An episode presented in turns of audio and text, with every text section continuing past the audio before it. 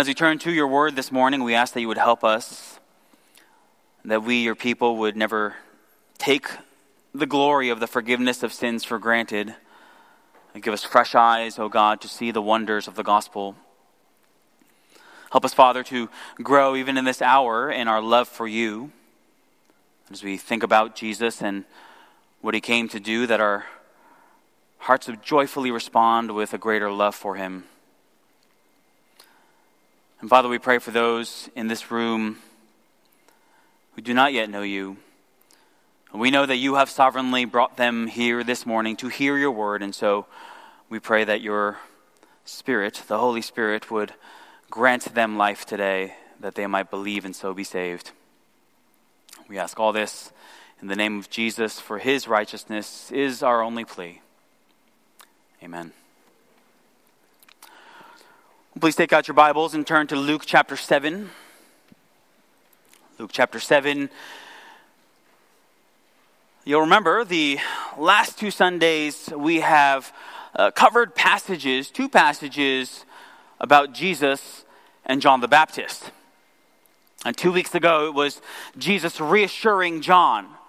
Right, John, as he's riding away in Herod's prison cell, well, he begins to have some doubts about who Jesus was.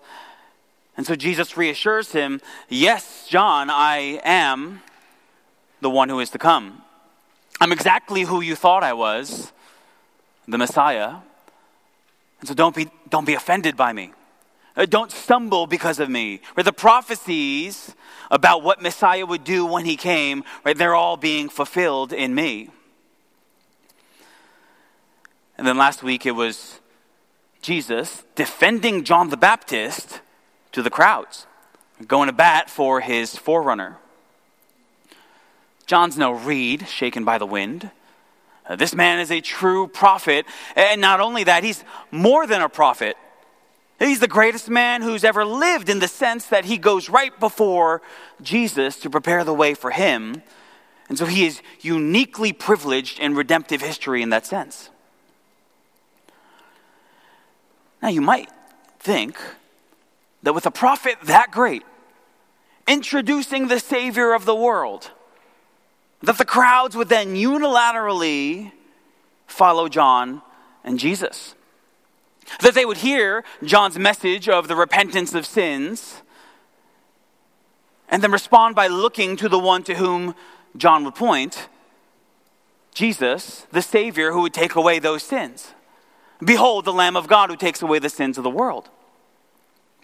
But of course, that doesn't happen. God has mercy on whomever he wills, and he hardens whomever he wills. And so some would respond positively to John and therefore Jesus, right? Turning to him in repentance and faith. But a lot of the people of this generation, well, they just made excuses. John, he, he has a demon. Uh, Jesus, he's a, he's a glutton and a drunkard. And we see that contrast between those two groups very clearly in verses 29 and 30. When all the people heard this, and the tax collectors too, they declared God just, having been baptized with the baptism of John. But the Pharisees and the lawyers rejected the purpose of God for themselves, not having been baptized by him. And so it's, it's the tax collectors, right, the kinds of people that Jewish society would have looked down on, that's who's embracing John and Jesus and the gospel. And it's the Pharisees, right, like the religious elite of the day, who by and large rejected John and Jesus and the gospel. And that brings us to our story for today. Now, you'll notice if you look at verse 36 and following, uh, Luke doesn't give us any time or location markers here. In the other narratives in this chapter, for example, if you look down at verse 11, right, Luke tells us soon afterward, there's a time marker. He went to a town called Nain. There's a location marker. Uh, but Luke doesn't give us that kind of information here. And I think that's because the connection between our narrative for this week and what comes directly before it's not so much geographical or, chronological, but it's thematic. Right? Like last week, we saw, in general, the religious outcasts of society, they're the ones embracing Jesus. The religious elite of the society, they're rejecting Jesus. Well, this week we see a specific, real life example of that playing out. So look along in your Bibles, Luke chapter 7, verses 36 through 50. This is the word that God has for us this morning. One of the Pharisees asked him to eat with him, and he went into the Pharisee's house and reclined at table. And behold, a woman of the city who was a sinner, when she learned that he was reclining at table in the Pharisee's house, brought an alabaster flask of ointment, and standing behind him at his feet, weeping, she began to wet his feet with her tears, and wiped them with the hair of her head, and kissed his feet, and anointed them with the ointment. Now, when the Pharisee who had invited him saw this, he said to himself, If this man were a prophet, he would have known who and what sort of woman this is who is touching him, for she is a sinner. And Jesus, answering, said to him, Simon, I have something to say to you. And he answered, Say it, teacher. A certain moneylender had two debtors. One owed 500 denarii and the other 50. When they could not pay, he canceled the debt of both. Now, which of them will love him more? Simon answered, The one, I suppose, for whom he canceled the larger debt. And he said to him, You have judged rightly. Then turning toward the woman, he said to Simon, Do you see this woman? I entered your house. You gave me no water for my feet, but she has wet my feet with her tears and wiped them with her hair. You gave me no kiss, but from the time I came in, she has not ceased to kiss my feet. You did not anoint my head with oil, but she has anointed my feet with ointment. Therefore, I tell you, her sins, which are many, are forgiven, for she loved much. But he who is forgiven little loves little. And he said to her, Your sins are forgiven. Then those who were at table with him began to say among themselves, Who is this who even forgives sins? And he said to the woman, Your faith has saved you. Go in peace. Now, before we get into the details of our story, let me make just kind of one point of clarification up front that I think will be helpful for those of you who are familiar with the four Gospels. There's a very similar story to this one and it appears in the other three gospels right it's in matthew 26 it's in mark 14 and john 12 in which jesus is also anointed by a woman with the contents of an alabaster jar but there's also some major differences between that story and our story uh, that story happens in the last week of jesus' life uh, down south by jerusalem uh, this one happens much earlier in his Galilean ministry way up north.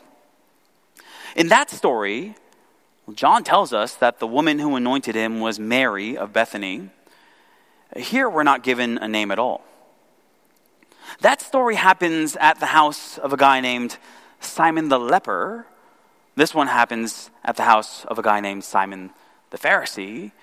And before you say, well, two guys named Simon, that must be the same story, you need to realize there's like eight or nine different guys in the New Testament named Simon.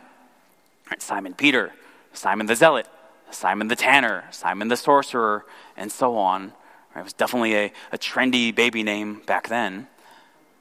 In that story, the anointing leads to a discussion about how much the perfume cost. In our story, uh, the discussion uh, the anointing rather leads to a discussion about the forgiveness of sin. And so, similar stories.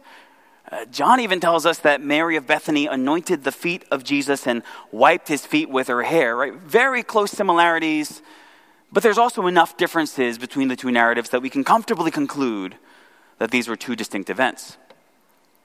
And so, with that clarification in mind, right, so this story that we're looking at, this is unique to the Gospel of Luke. Let's look now at our text. So one of the Pharisees, find out later, his name is Simon, one of the Pharisees invites Jesus over for a meal. Now, from the way the scene is described, and we're going to get to that a little bit later, like this is not like cheese and crackers, light refreshments kind of thing. This is an all out banquet. And Jesus is most likely the guest of honor. Now, why does Simon invite Jesus over for a banquet? Well, Luke doesn't tell us. But look at verse 36. Uh, Luke explicitly identifies Simon, even before he gives us his name. He's one of the Pharisees. And what has Luke already told us in his gospel about the Pharisees and what they think about Jesus? Luke 6 7. The scribes and the Pharisees watched him to see whether he would heal on the Sabbath so that they might find a reason to accuse him. And so he heals the man with the withered hand and at the end of the narrative Luke 6:11 they were filled the Pharisees were filled with fury and discussed with one another what they might do to Jesus. They really hated him. And then of course Right, last week's passage, you'll remember verse 30, we already read this. The Pharisees rejected the purpose of God for themselves. They, as a whole, rejected Jesus. And so, if this particular Pharisee has noble motives in asking Jesus over for dinner. Like, like he's invited Jesus to come into his house because he's got a genuine desire to learn from him and worship him. Well, he would certainly be an outlier among the Pharisees, and Luke's given us absolutely no clues that that's the case here. Rather, I think, given how Luke has presented the Pharisees to us so far in this gospel, that we're supposed to assume that there's some skeptical motives going on here. Is this Jesus guy really a great prophet, like everybody's saying that he is? Or even some sinister motives at play here. Let's see if we can, let's see if we can find some way to bring him down. And as we're going to see in a bit, uh, Simon's actions and his attitudes in this narrative, well, they support that line of thinking. But regardless of what the reason for the banquet is, Jesus, Simon, and you've got all these other invited guests, presumably other Pharisees, because Pharisees only hang with other Pharisees. And so they find themselves gathered around the dinner table. Now, one thing we ought to know about these kind of banquets in first century uh, Palestine is that uh, they were often like quasi public events.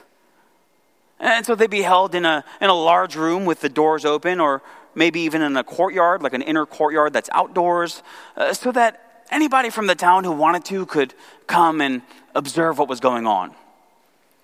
And so you had the invited guests, right, and they would be around the table. But then you'd have others around the perimeter, uninvited guests, who just wanted to come and listen in on all, all the discussion, especially with an honored teacher like Jesus. Remember that everywhere that Jesus went, these huge crowds would be following him.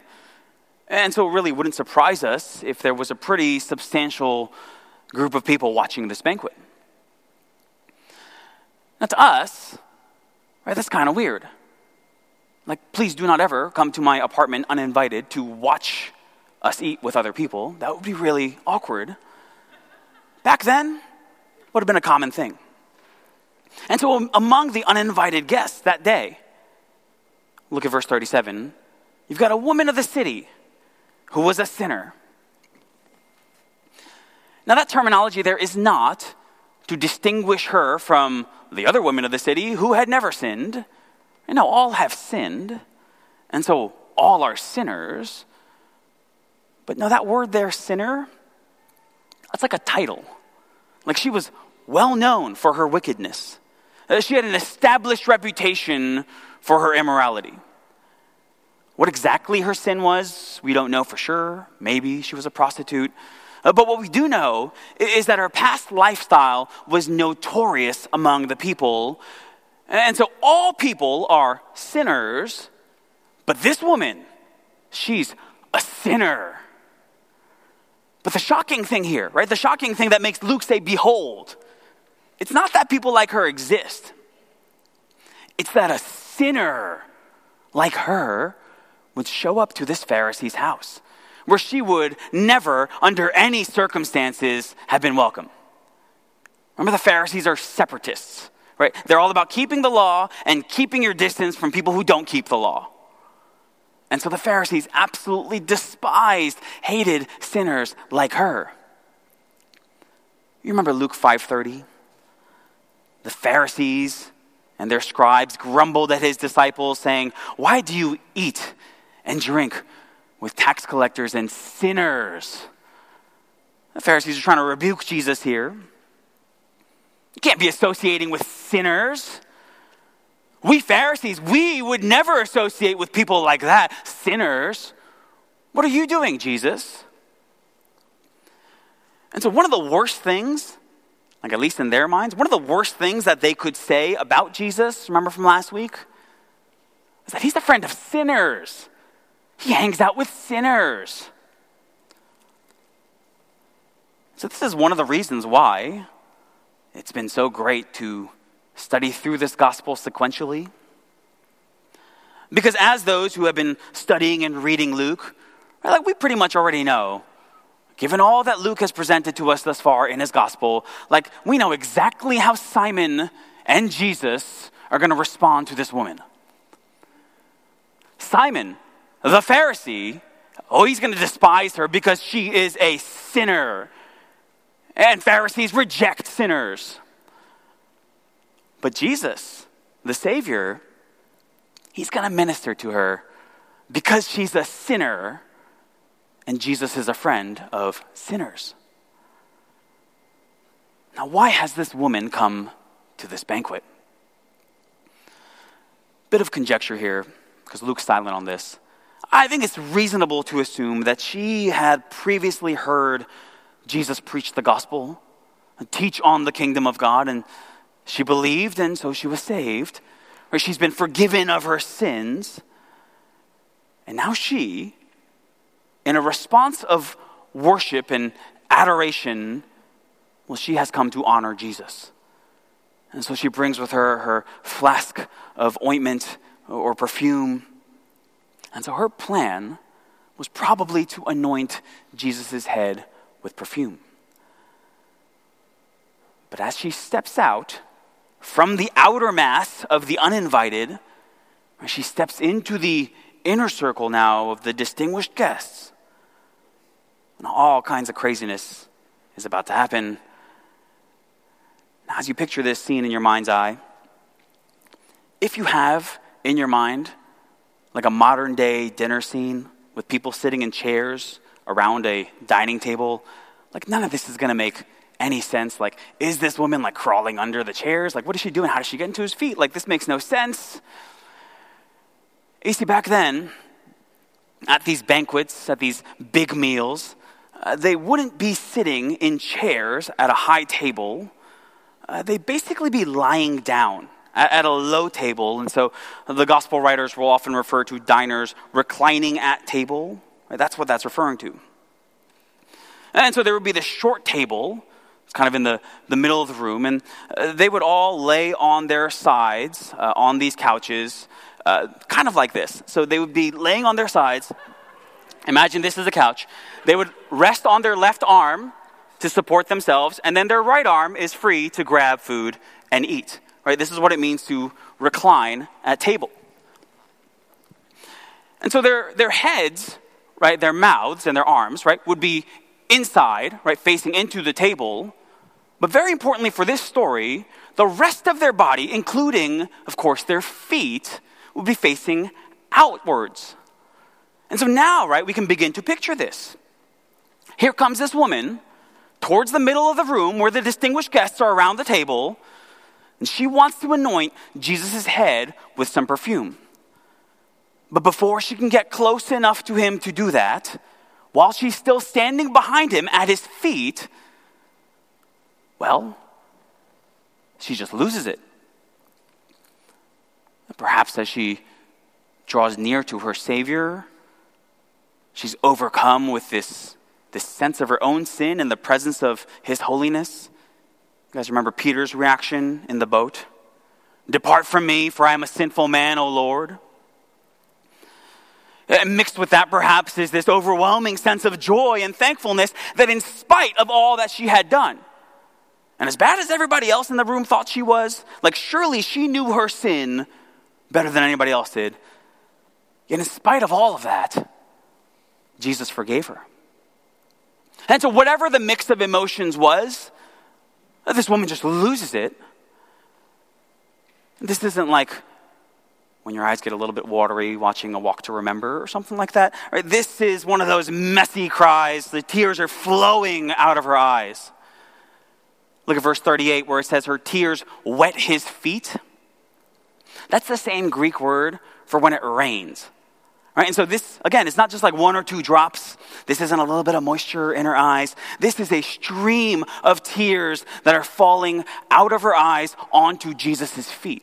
Where she is bawling, she is sobbing, and his feet are getting drenched with those tears.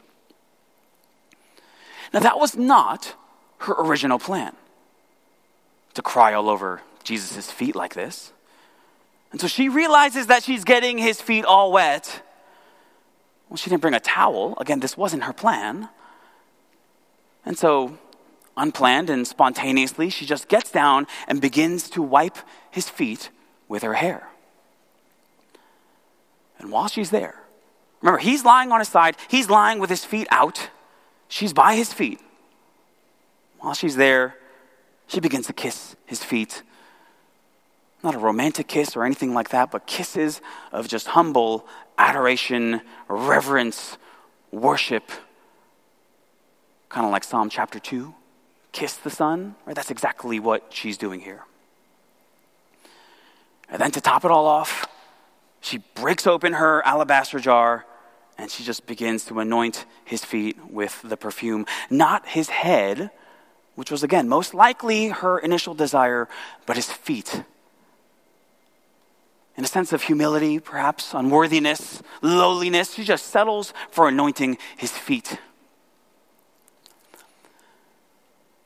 But remember that all of this is being done in the middle of a banquet. And so, surely at this point, right, everybody stopped eating, conversation has ceased, and now all eyes in the room are on this woman and Jesus. And the guests must have been in utter shock. I mean, first of all, she's not even supposed to be here. Or the very presence of an unclean sinner amongst righteous Pharisees like us, like that in itself is a great offense. Well, then you add to that everything that she's been doing here, touching Jesus' feet, letting down her hair to dry it, kissing his feet. Well, all of that would have been viewed as completely inappropriate, socially unacceptable, breaking every single cultural norm in the book. And so Simon, remember, he's one of the Pharisees. Well, he thinks to himself, probably what they were all thinking. Verse 39 If this man were a prophet, he would have known who and what sort of woman this is who's touching him, for she's a sinner. I mean, you can just hear the disdain in his thoughts. What sort of woman is this? Ugh, she's, she's that sort of woman. She's a sinner. But his disdain isn't limited to just this woman, it's also for Jesus. Jesus is no prophet. I mean, if he was, I mean, first of all, he would have known who this woman was. I know who this woman is. She's a sinner. But apparently, Mr. True Prophet over there, he, he has no idea who she is. If he did, I mean, no true prophet would be letting a sinner like her touch him. Again, I think we've been in Luke long enough to know exactly what's going to happen next. I mean, these Pharisees got to be careful having these secret thoughts around Jesus. You remember the story of the paralytic on the mat? Pharisees are questioning in their hearts, it says, and it says Jesus perceived their thoughts. Or the story about the man with the withered hand, where the, the Pharisees are secretly trying to accuse him, and says Jesus knew their thoughts. And so we know exactly where this is going. Simon, I have something to say to you. We're like, oh, Simon, that's not good for you. And you see the irony here. Simon accuses Jesus in his heart of not being a true prophet because he doesn't know who the woman is. And Jesus is like, Simon, not only do I know who this woman is, I know who you are. I know exactly what you're thinking. And so let's have a little chat. Let's have a little chat about your thoughts. Let's, let's go into the very depths of your heart. And Jesus does that here by telling a story. Quick little parable. You've got two guys. They both owe substantial amounts of money, a denarius. It's like a day's wage. And so uh, one guy basically owes about two months' worth of salary, and the other guy owes like 20 months' worth of salary. And neither guy can repay his debt. But the lender, realizing they can't pay, he just decides to forgive, just cancel both debts. And here's Jesus' question uh, Uh, which of them will love him more? And Simon answers correctly. Well, it's the, it's the guy who owed more money, the guy who had the larger debt canceled. And then, here comes the hard application, Simon. Jesus applies the parable. Simon, do you see this woman? And then he recounts this woman's actions, actions that disgusted Simon, and then he contrasts them directly against what Simon did or didn't do for Jesus. And so, Simon, right, you did not do what would have been customarily expected, especially for a guest of honor, right, to provide water for his feet. But this is a, a day and an age before paved roads, and, and modern sanitation and socks and shoes and all that kind of stuff. And so feet, right? Feet were typically disgusting with just dirt and grime and smells. I mean, even today, in our super sanitized world in which we all wear shoes outdoors, right? There's some people that come to your house and you just want to be like, friend, let me get you some water for your feet. Right? Feet, generally speaking, are just not clean things. That would especially be true back then. And so it was an important part of hospitality, the washing of the feet. But Simon, Simon didn't do that. In contrast, this woman, Simon, do you see this woman? Well, this woman washed his feet with her tears and dried them with her hair. And Simon, you gave me no kiss. That would have been a, a customary greeting back then, right? Greet one another with a holy kiss. You didn't give me that customary welcome. In contrast, Simon, do you see this woman? Well, she has kissed my feet in honor and reverence and humility. And again, Simon, you did not anoint my head with oil, another customary practice of hospitality. But she, have you seen this woman? She anointed not just my head, but my feet, and not with common oil but with her expensive perfume. And so, the very things that you are criticizing her in your heart for, those are the very things that you should have done for me. And those very things that you failed to do as my host, well, she's gone over the top, right? Excessive, abundant in order to worship me. But, but, but, I don't want you to miss this. The point here? The point of all of this is not that Jesus is calling out Simon for bad manners. Like, this is not about what does and does not constitute proper hospitality in that culture.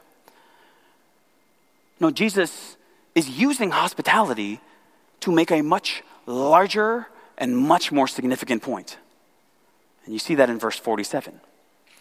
The contrast is not between good hospitality and bad hospitality. The contrast is between loving much and loving little. You've got this sinful woman. She is humbly, reverentially loving her Savior much. This woman truly loves Jesus, and the way her love manifests itself in this story is through this spontaneous but lavish worship. In contrast, Simon, he doesn't love Jesus at all. And the clearest way in which that lack of love manifests itself in this story is through his ignoring all the expected forms of hospitality. Simon, do you see this woman? You see, Simon is completely blind to who she really is and what she's really doing. Because he himself has no love for Jesus, Simon wouldn't recognize love for Jesus if it hit him in the face. Or in the case of our story, right? If it happened right in front of him at his own banquet. So here's the main point of all of this. The main point of this entire narrative.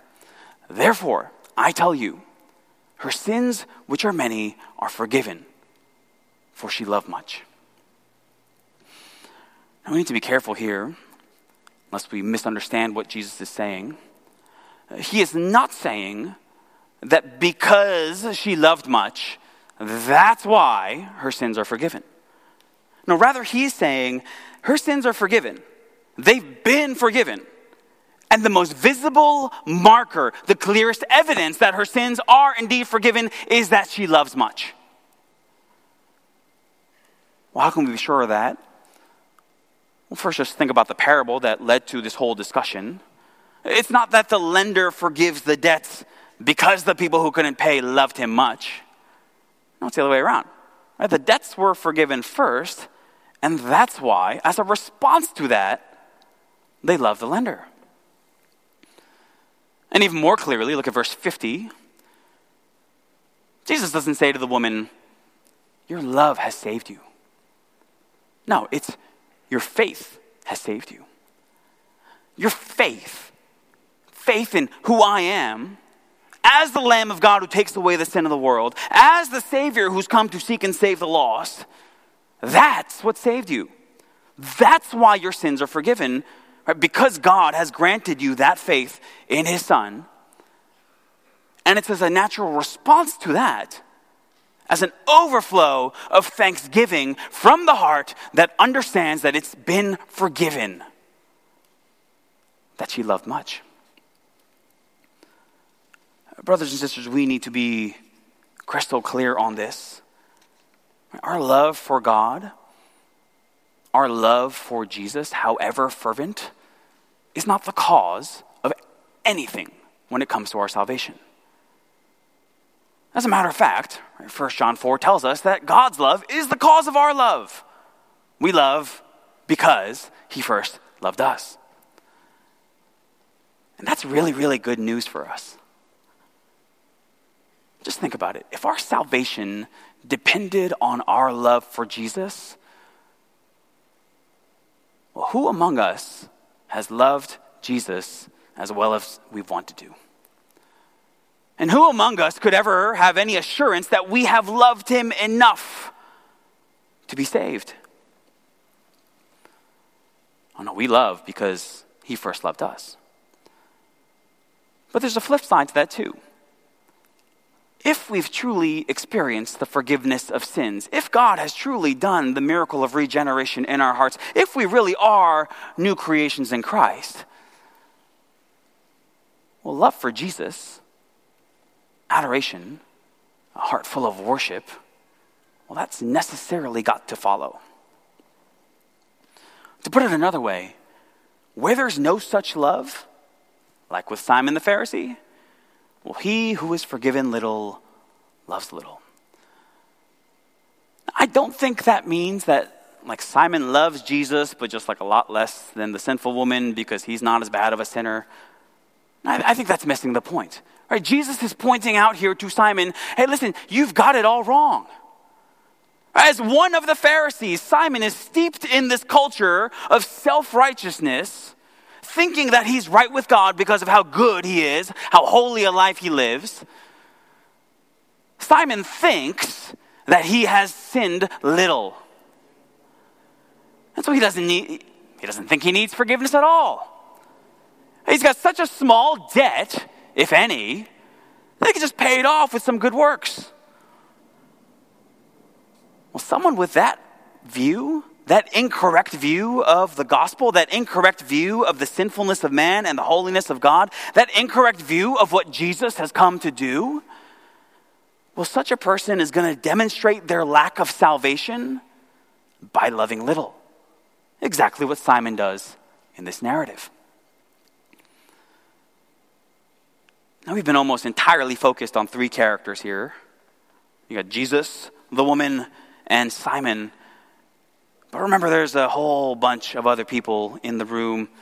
They're in full view of what's going on. They're hearing every single word of this back and forth. And they're saying to themselves, wait a minute. Did he just say? Did he just tell her that her sins are forgiven? You'll notice in the text, Jesus doesn't say, God has forgiven you of your sins.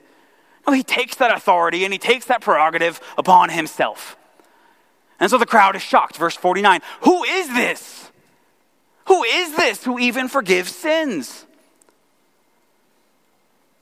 Well, we know exactly who this is. Because when the people asked him the same exact question back in chapter 5, you remember what Jesus said The Son of Man has authority on earth to forgive sins. Oh, we know exactly who this is. This is the Son of God. Uh, this is God incarnate. This is the Savior of the world. This is the Lamb of God who takes away the sin of the world.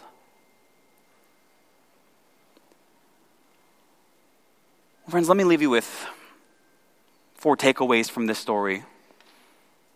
Four things that I want you to just be thinking about even after we leave this place this morning.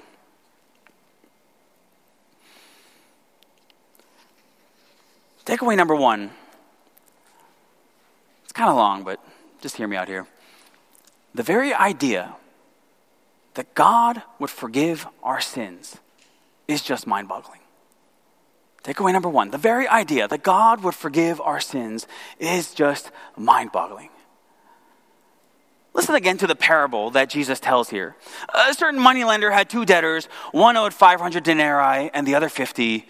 When they could not pay, he canceled the debt of both. You know what's really interesting about this parable? It's so unrealistic. When they could not pay, he canceled the debt of both. I mean, that just doesn't happen.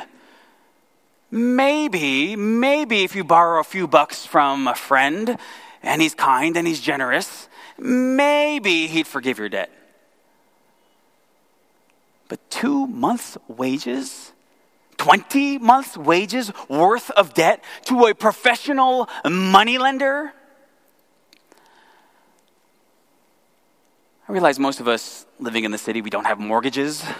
But, but I think that's the best like modern day analogy here. Imagine calling your bank. Suppose you had a mortgage and you call your bank and you say, Hey, Wells Fargo, listen, I got an idea for you. What if you just cancel my debt and we just call it even? They think that you're nuts. And so, Jesus, this is a ridiculous premise in your parable that a moneylender would just forgive the debts uh, that large.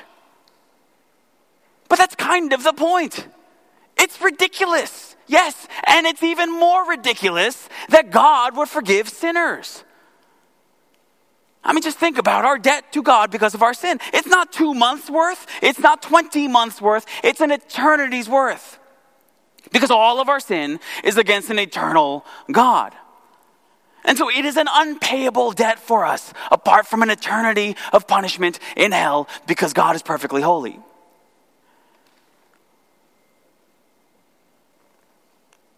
And so, maybe this is the most important question in the universe. How can a just and holy God forgive sin? Well, the answer, the only answer, is in the gospel.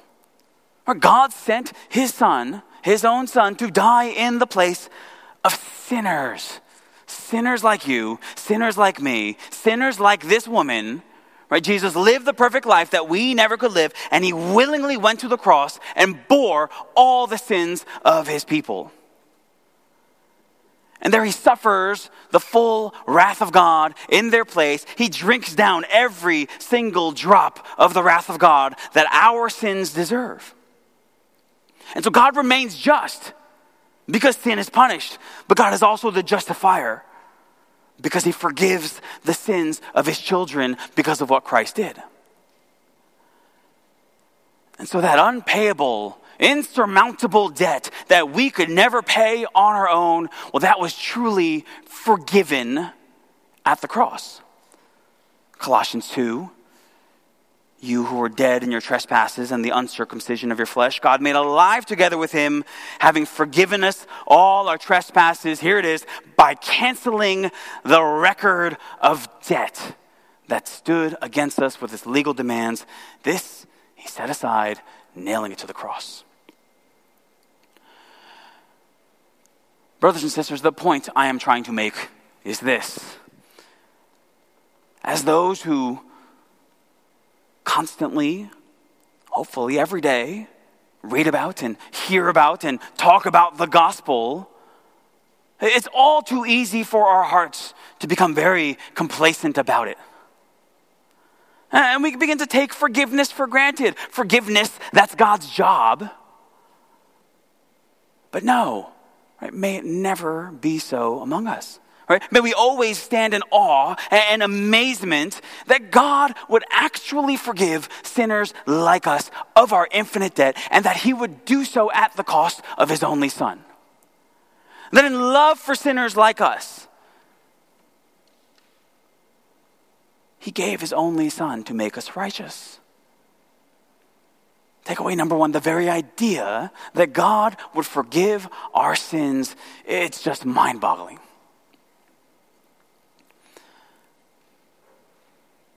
Takeaway number two there is no sinner too great for Jesus to save.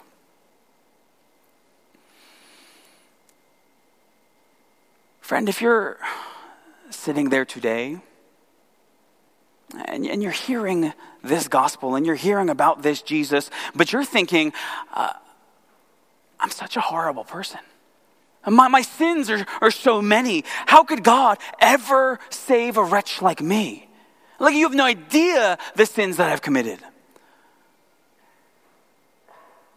I really hope this narrative is speaking to you. I, I don't know the sins that you've committed. I don't know the sins that this woman committed. But I know that they were bad enough that she was a sinner. And yet, Jesus assures her, this sinner, your sins are forgiven. Wait a minute, so you're telling me, you're telling me that Jesus can save even me? Even all of the things that I've done, you're telling me that Jesus can save me. Yeah, that's exactly what I'm saying, and much more importantly, that's exactly what the Bible says. Jesus can save this woman. Jesus can save tax collectors. Uh, Jesus can save wretches like me and like you, whose great sins have brought us to the end of ourselves and have led us to cry out to Him. Like the song says, our, our sins, they are many. His mercy is more. And so, if our trust is in Christ, He blots out the greatest sins that we've committed. He remembers our sins no more. So that even this woman, a sinner, this woman, she can be told at the end of this narrative, Your faith has saved you, go in peace. Go in peace. This woman's conscience probably has been tormented for years and years because of the sins that she's committed. She's been shunned by society. She's a sinner, and yet she's able to go in peace. She can go in peace because she knows that though she has committed great sins, well, because of Christ, because of the forgiveness of sins, well, she's now at peace with the Holy God. And regardless of how others viewed her, and certainly, those Pharisees in the room probably continued to disdain her. But so what? In the eyes of her Savior, she was perfectly righteous.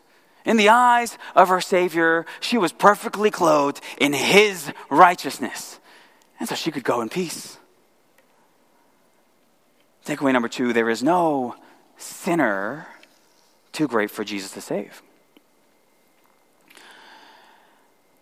Takeaway number three Jesus also saves the self righteous. Maybe you're reading the story, you're, you're listening to this sermon, and you really can't relate to this sinful woman too much. Like, by God's grace, you haven't lived this life of profligate sinning and you haven't openly rebelled and, and ran away from God. And so, people would not label you a sinner like this woman.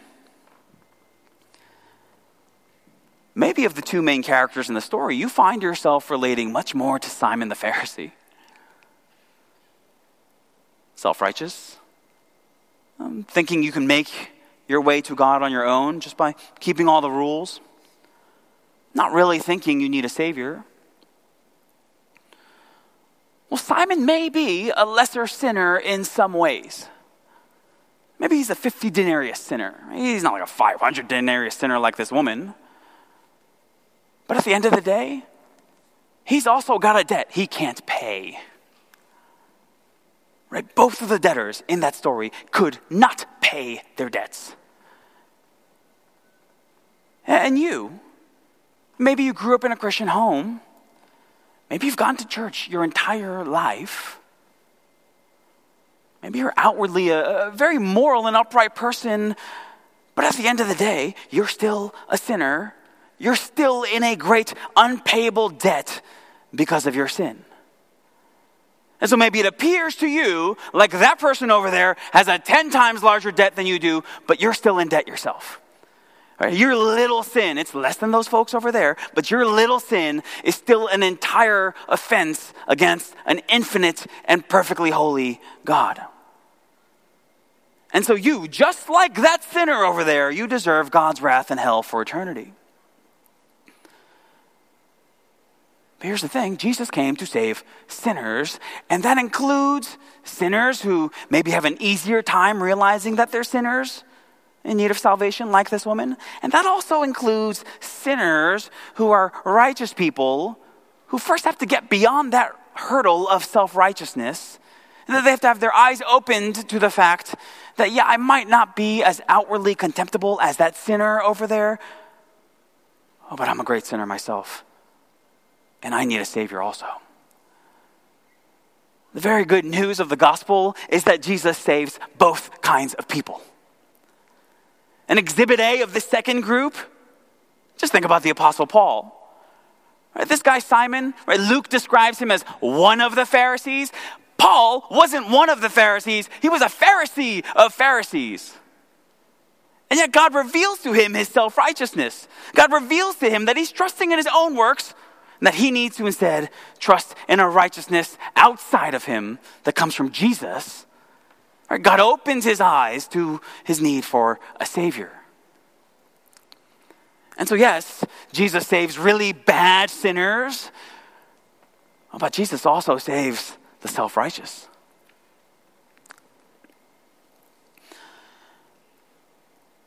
Lastly, takeaway number four uh, this is not a statement. This is a question. And the question is this Do you love him? Do you love him? Jesus makes his pronouncement about the woman. She loved much. He makes his pronouncement about Simon. He loved little. What about us? And here's the thing how we answer that question with our words it's really a lot less meaningful than how we answer that question with our lives. I think the most interesting thing about this woman in this story, this woman who loved much, is that in the entire narrative, she doesn't say a single word. Simon speaks, the other guests speak, but this woman doesn't say a single word. But it's her actions that so clearly reveal that she, unlike the rest of them, that she really loves Jesus. And so she's quite the opposite of the kind of person that Jesus rebuked earlier Remember the Sermon on the Plain? The one who calls him Lord, Lord, the one who says the right things, but then doesn't do what he says. Well, she's the exact opposite. Right? Not a word comes out of her mouth in this story.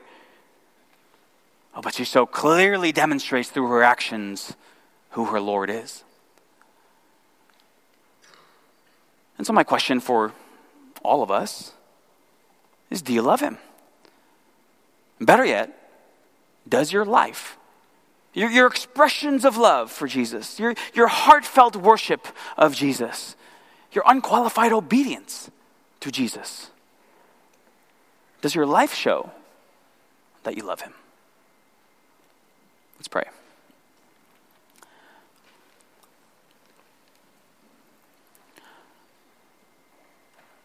Father, we thank you for Jesus and what a great Savior he is. Father, we pray that you would grant to your children just a greater capacity and desire to love and exalt and worship and cherish your Son. And Father, we pray for those in this room who came into this room this morning not knowing you. Pray that you would do a work in their hearts that they might see Jesus as the glorious Savior that He is. And we ask this in Jesus' name. Amen.